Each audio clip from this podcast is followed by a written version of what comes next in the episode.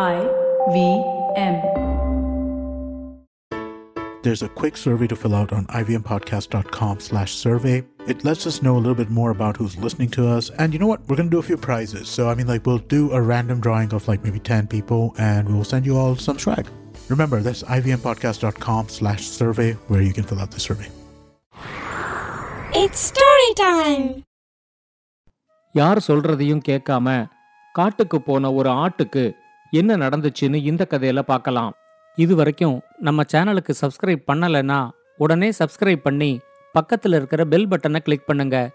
இந்த கதைகளை இப்போ நீங்கள் ஸ்டோரி டைம் தமிழ் யூடியூப் சேனல்லையும் IVM பாட்காஸ்ட் ஆப்லையும் மற்ற ஆடியோ தளங்களிலும் கேட்கலாம். ஸ்டோரி டைம் தமிழ் சேனலுக்காக உங்களுடன் ரவிசங்கர் பாலச்சந்திரன். ஒரு சின்ன விளம்பர இடைவேளைக்கு பிறகு கதையை கேட்கலாம். Don't you think that if everyone around you is getting smart, you better be smarter? Hey there, I'm the traveling professor Siddharth Deshmukh and I'm back with season 2 of my podcast to make you smarter. Smarter with Sid. What's this season's focus about? Well, it's about 10-minute nuggets that will make you stand out at work. It's time to go from smart to smarter. Tune in every Tuesday and Thursday and become smarter with Sid. வாங்க கதையை தொடர்ந்து கேட்கலாம். சத்தியமங்கலம்ங்கிற அழகான ஊரு ஒரு அடர்ந்த காட்டுக்கு பக்கத்துல இருந்துச்சு. அந்த ஊர்ல முனியாண்டின்னு ஒரு சின்ன வியாபாரி இருந்தாரு. அவருக்கு ஒரே பொண்ணு. அந்த பொண்ணு பேரு சரசு. அந்த ஊர்ல இருந்த ஒரு பள்ளிக்கூடத்துல சரசு 2ஆம் வகுப்பு படிச்சுக்கிட்டு இருந்தா. வீட்டுல தன்னோட இருந்து விளையாடுறதுக்கு தனக்கு ஆட்டுக்குட்டிகள் வேணும் அப்படின்னு அவ முனியாண்டி கிட்ட கேட்டப்போ அவரும் 3 சின்ன ஆட்டுக்குட்டிகளை வாங்கிக்கிட்டு வந்து கொடுத்தாரு. ஒன்னு பழுப்பு நிறத்திலையும், ஒன்னு வெள்ளை நிறத்திலையும், இன்னொன்னு கருப்பு நிறத்திலையும் இருந்துச்சு. பழுப்பு நிறத்துல இருந்த ஆட்டுக்குட்டிக்கு சரசு கோபுன்னு பேரு வச்சா.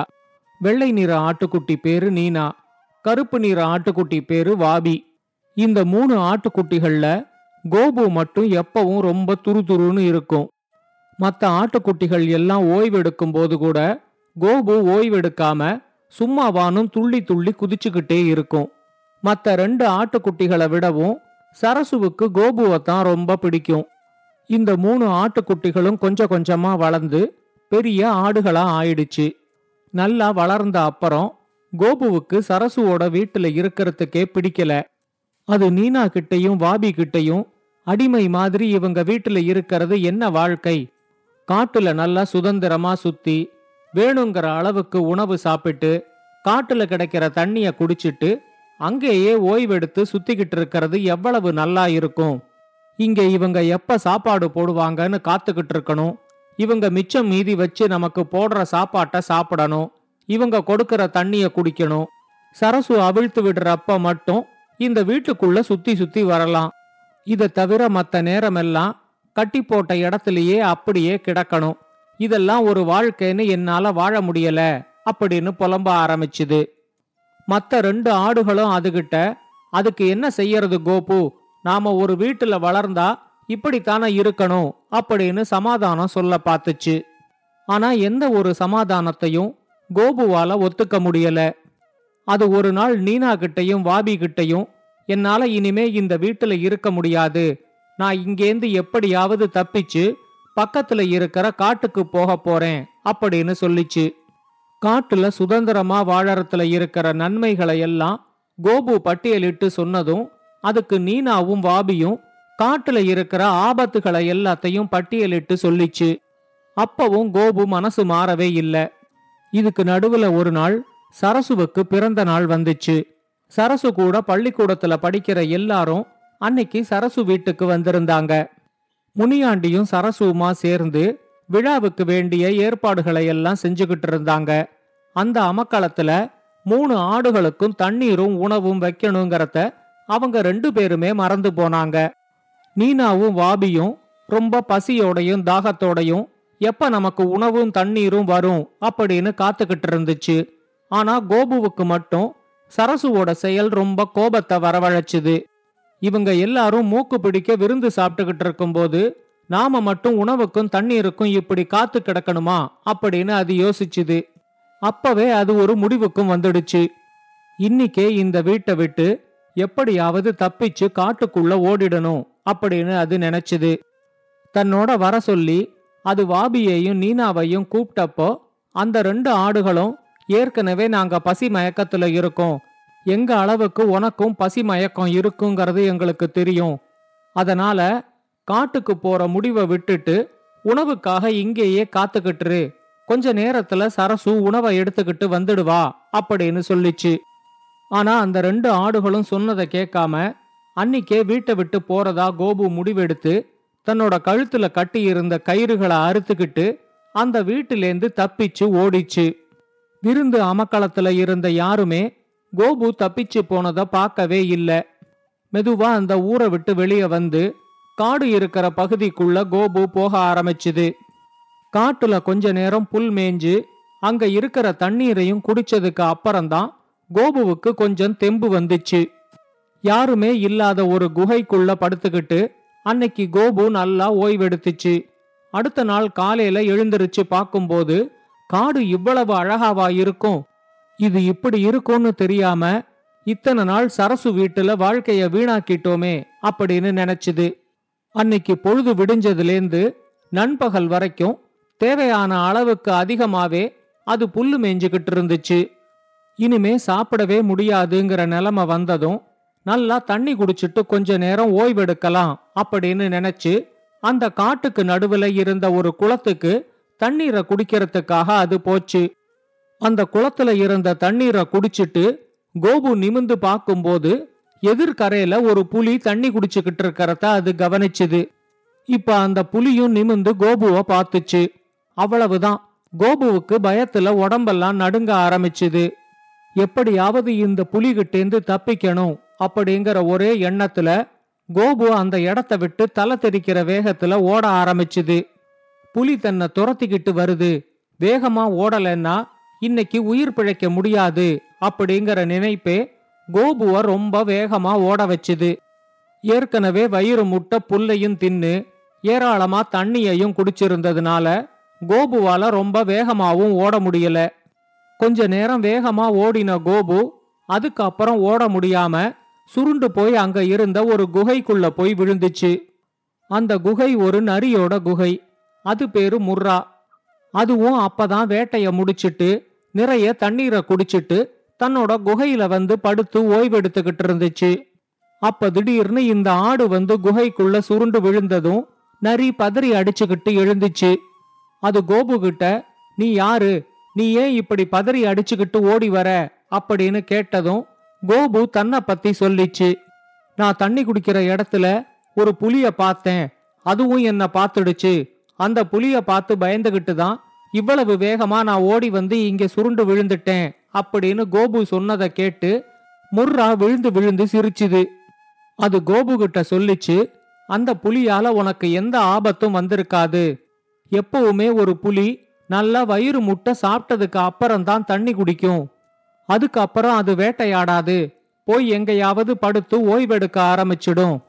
அந்த புலிய பார்த்து நீயா பயந்து போய் அது உன்னை துரத்திக்கிட்டு வர்றதா நினைச்சு தலை தெரிக்கிற வேகத்துல ஓடி வந்து இப்படி சுருண்டு விழுந்து கிடக்குற அப்படின்னு சொல்லி சிரிச்சுது. இப்பதான் கோபுவுக்கு கொஞ்சம் நிம்மதியா இருந்துச்சு. கொஞ்ச நேரத்துக்கு கோபுவும் முர்ராவும் தங்களோட வாழ்க்கைய பத்தி அந்த குகைக்குள்ள உக்காந்து பேசிக்கிட்டு இருந்துச்சு.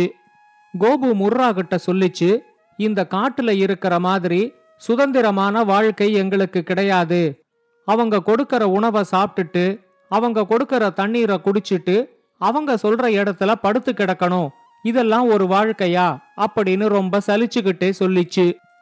ஆனா கோபு சொன்னது முர்ராவுக்கு ரொம்ப ஆச்சரியமா இருந்துச்சு. என்ன, நாம அலைஞ்சு திரிஞ்சு வேட்டையாடணுங்கிற அவசியமே இல்லையா, உணவையும் தண்ணீரையும் நாம இருக்கிற இடத்துக்கே கொண்டு வந்து கொடுத்துடுவாங்களா, அதை சாப்பிட்டுட்டு அந்த இடத்துல ஓய்வெடுத்துக்கிட்டு இருக்கிறது மட்டும்தான் நம்ம வேலையா, இங்க இந்த காட்டுல ஒவ்வொரு நாளும் சிங்கம் அடிச்சிருமோ புலி அடிச்சிருமோன்னு பயந்துகிட்டு உயிரை பணயம் வச்சு நாங்க எல்லாம் வேட்டையாட வேண்டியிருக்கு, நீ சொல்றத வச்சு பார்க்கும்போது இந்த காட்டு வாழ்க்கையை விட நகரத்து வாழ்க்கை எவ்வளவோ நல்லா இருக்கும் போல தோணுது, நீ என்ன உங்க நகரத்துக்கு கூட்டிக்கிட்டு போறியா அப்படின்னு கேட்டுச்சு. இப்ப கோபுவுக்கு முர்ராவை பார்த்தா ரொம்ப பாவமாத்தான் இருந்துச்சு. சுதந்திரமா இருக்கிற இந்த வாழ்க்கையை விட்டு ஒரு அடிமை வாழ்க்கைக்கு இது ஆசைப்படுதே, சரி, இது ஆசைப்பட்ட மாதிரி இதை கொண்டு போய் நகரத்துல விட்டுட்டு வரலாம் அப்படின்னு நினைச்சு கோபுவும் முர்ராவை கூட்டிக்கிட்டு மறுபடியும் சத்தியமங்கலத்துக்கே வந்துச்சு. ஊருக்குள்ள நுழையிற இடத்துல அழகான ஒரு பெரிய வெள்ளரி தோட்டம் இருக்கிறத முர்ரா கவனிச்சுது. அங்க பழுத்திருந்த வெள்ளரி பழங்களை பார்த்த உடனே முர்ராவுக்கு அதை சாப்பிடணும்னு ரொம்ப ஆசை வந்துச்சு. கோபுகிட்ட அதை சொன்னா கிடைக்கிற வெள்ளரி பழத்துல கோபுவுக்கும் பங்கு கொடுக்கணும் அப்படின்னு அது நினைச்சு கோபுகிட்ட நீ முன்னாடி போய்கிட்டு தோ நான் பின்னாடியே வந்துடுறேன் அப்படின்னு சொல்லிட்டு கோபுவுக்கு தெரியாம வெள்ளரி தோட்டத்துக்குள்ள இறங்கிடுச்சு. 2 வெள்ளரி பழங்களை கடிச்சு நல்லா சாப்பிட்டுட்டு ஒரு வெள்ளரி பழத்தை பறிச்சு கையில எடுத்துக்கிட்டு முர்ரா மெதுவா அந்த வெள்ளரி தோட்டத்தை விட்டு வெளியே வரும்போது அங்க இருந்த சில விவசாயிகள் முர்ராவை கவனிச்சுட்டாங்க. ஐயோ, நரி வந்திருக்குது அப்படின்னு அவங்க போட்ட சத்தத்துல எங்கேந்தோ 4-5 விவசாயிகள் ஆளுக்கு ஒரு கம்பை எடுத்துக்கிட்டு முர்ராவை துரத்த ஆரம்பிச்சாங்க. என்னடா ஊரு இது, ஒருத்தனை அடிக்கிறதுக்கு இவ்வளவு பேர் துரத்திக்கிட்டு வராங்களே அப்படின்னு நினைச்சு பயந்து முர்ரா தான் கையில இருந்த வெள்ளரி பழத்தை கீழே வீசி எரிஞ்சிட்டு தலை தெரிக்கிற வேகத்துல வேகமா ஓட ஆரம்பிச்சுது. இதையெல்லாம் பார்த்துக்கிட்டு இருந்த கோபு சரியான சமயத்துல முர்ராவை ஒரு மரத்துக்கு பின்னாடி ஒளிஞ்சிக்க வச்சு அவங்க கிட்டேந்து காப்பாத்திச்சு.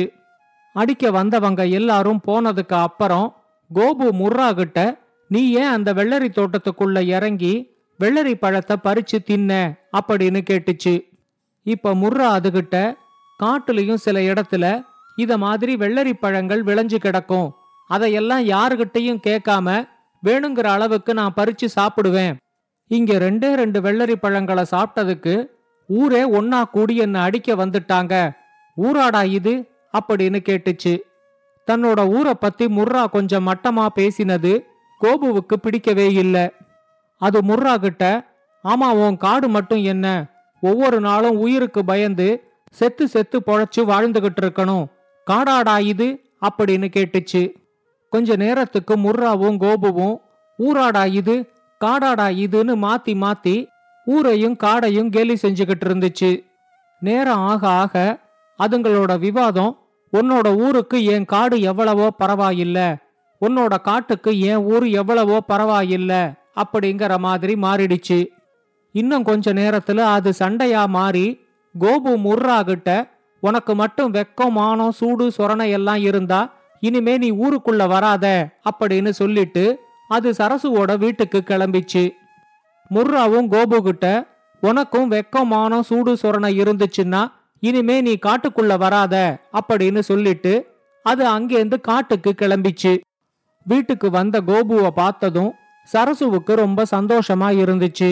உனக்கு நேத்து உணவும் தண்ணீரும் கொடுக்காம விட்டதுக்காக நீயா எங்கேயோ போய் எதையோ தின்னுட்டு வரியா அப்படின்னு கேட்டு கோபுவுக்கு உணவும் தண்ணீரும் கொடுத்தா.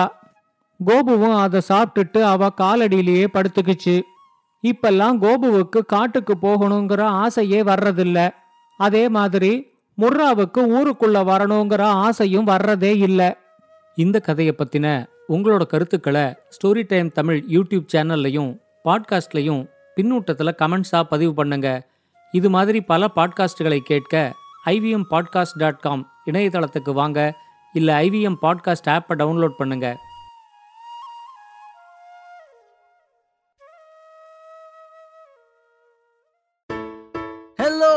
Hello. It's been another great week on the IVM Podcast Network. On this round is on me, Gauri meets Yash Kotak, co-founder and chief marketing officer Bohiko. They discuss the future of the hemp industry. On Think Fast, Varun and Suchita analyze Cashify's business model and future plans. On The Longest Constitution, Priya explores the excesses of parliamentary privileges and the unsavory consequences they can have. On All Things Policy, the Takshashila folk outline a background of India's position in the advanced computing age. And on Tede Mide Raste, Keshav explores the age-old gates of Delhi, Kashmiri, Lahori, Turkman and Khuni. Do follow us on social media. We are IVM Podcasts on Twitter, Facebook, Instagram and LinkedIn. And remember, if you're enjoying this show or any of our other shows for that matter, do tell a friend. It really helps us out a lot. Also, don't forget to rate us on any platforms you're listening on, and you can also check us out on YouTube. We are also doing a small listener survey to better understand how you respond to our shows and advertising on the network. We would really appreciate it if you could spare a few minutes to fill it. It helps us build better shows for you. And finally, we would like to thank our sponsors this week, SBI Life Insurance, India Water Portal, and Jupiter, a digital banking app. ఇన్వెస్ట్మెంట్లు మరియు ఇన్సూరెన్స్ల గురించి మాట్లాడే వ్యక్తులతో నిండిన గదిలో మిమ్మల్ని మీరు కనుగొన్నారా? మీ డబ్బును తెలివిగా ఎలా ఖర్చు చేయాలో కూడా మీరు అర్థం చేసుకోవాలనుకుంటున్నారా? అప్పుడు మీరు సరైన చోటికే వచ్చారు. ఎస్బీఐ లైఫ్ అందిస్తున్న వన్స్ ఇన్ ఫైనాన్స్ కు స్వాగతం. మహిళలకు ప్రత్యేకమైన పాడ్కాస్ట్. ఇక్కడ మనం 14 సంవత్సరాలకు పైగా పరిశ్రమలో ఉన్న ఫైనాన్స్ నిపుణురాలు ప్రియాంక ఆచార్యతో కష్టతరమైన ఆర్థిక విషయాలను సరళమైన మరియు సూటి ఎపిసోడ్లుగా విభజిస్తాము. తెలుగులోనే కాదు, మరో 7 భాషల్లో ఉంది. కాబట్టి IVM పాడ్కాస్ట్ల నెట్వర్క్ మరియు అన్ని ప్రధాన పాడ్కాస్ట్ స్ట్రీమింగ్ ప్లాట్ఫామ్లలో తాజా ఎపిసోడ్ల కోసం ప్రతి మంగళవారం ట్యూన్ అవ్వండి.